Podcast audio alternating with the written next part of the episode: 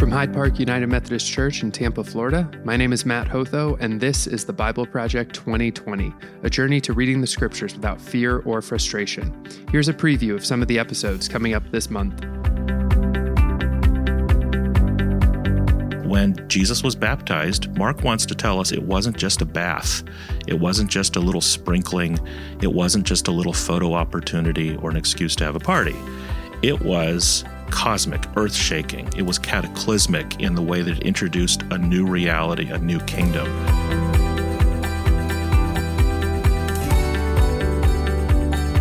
And that's it. There's not one reference to homosexuality. The sin of Sodom, even in Scripture, was never understood as homosexuality.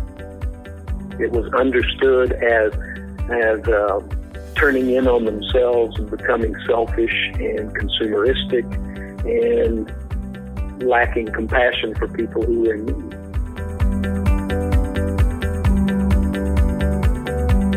Order matters, structure matters, um, and I think of it in the kind of basis human sense of without basic parameters of how we do things, we're going to get off course quite quickly. And so people tend to get hung up on, well, are we being faithful to the way that this tabernacle is built? I, I, don't necessarily think we need to think of it that way. I think we need to think of it in the sense of we need to have an intentionality, intentionality and a kind of purpose behind the way in which we worship, behind the way in which we get together as a community, the kind of way in which we conduct ourselves.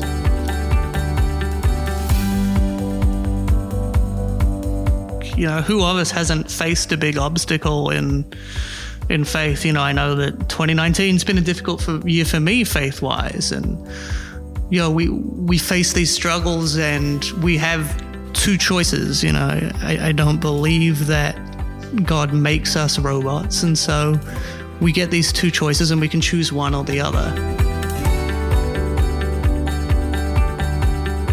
While that means that we don't need to practice violence today to demonstrate our faithfulness, at the same time, we don't need to uh, denigrate our early spiritual ancestors for for practicing that violence.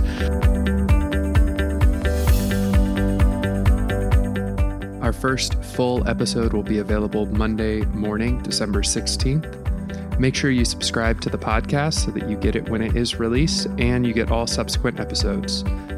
I look forward to being on this journey with you. Thanks so much.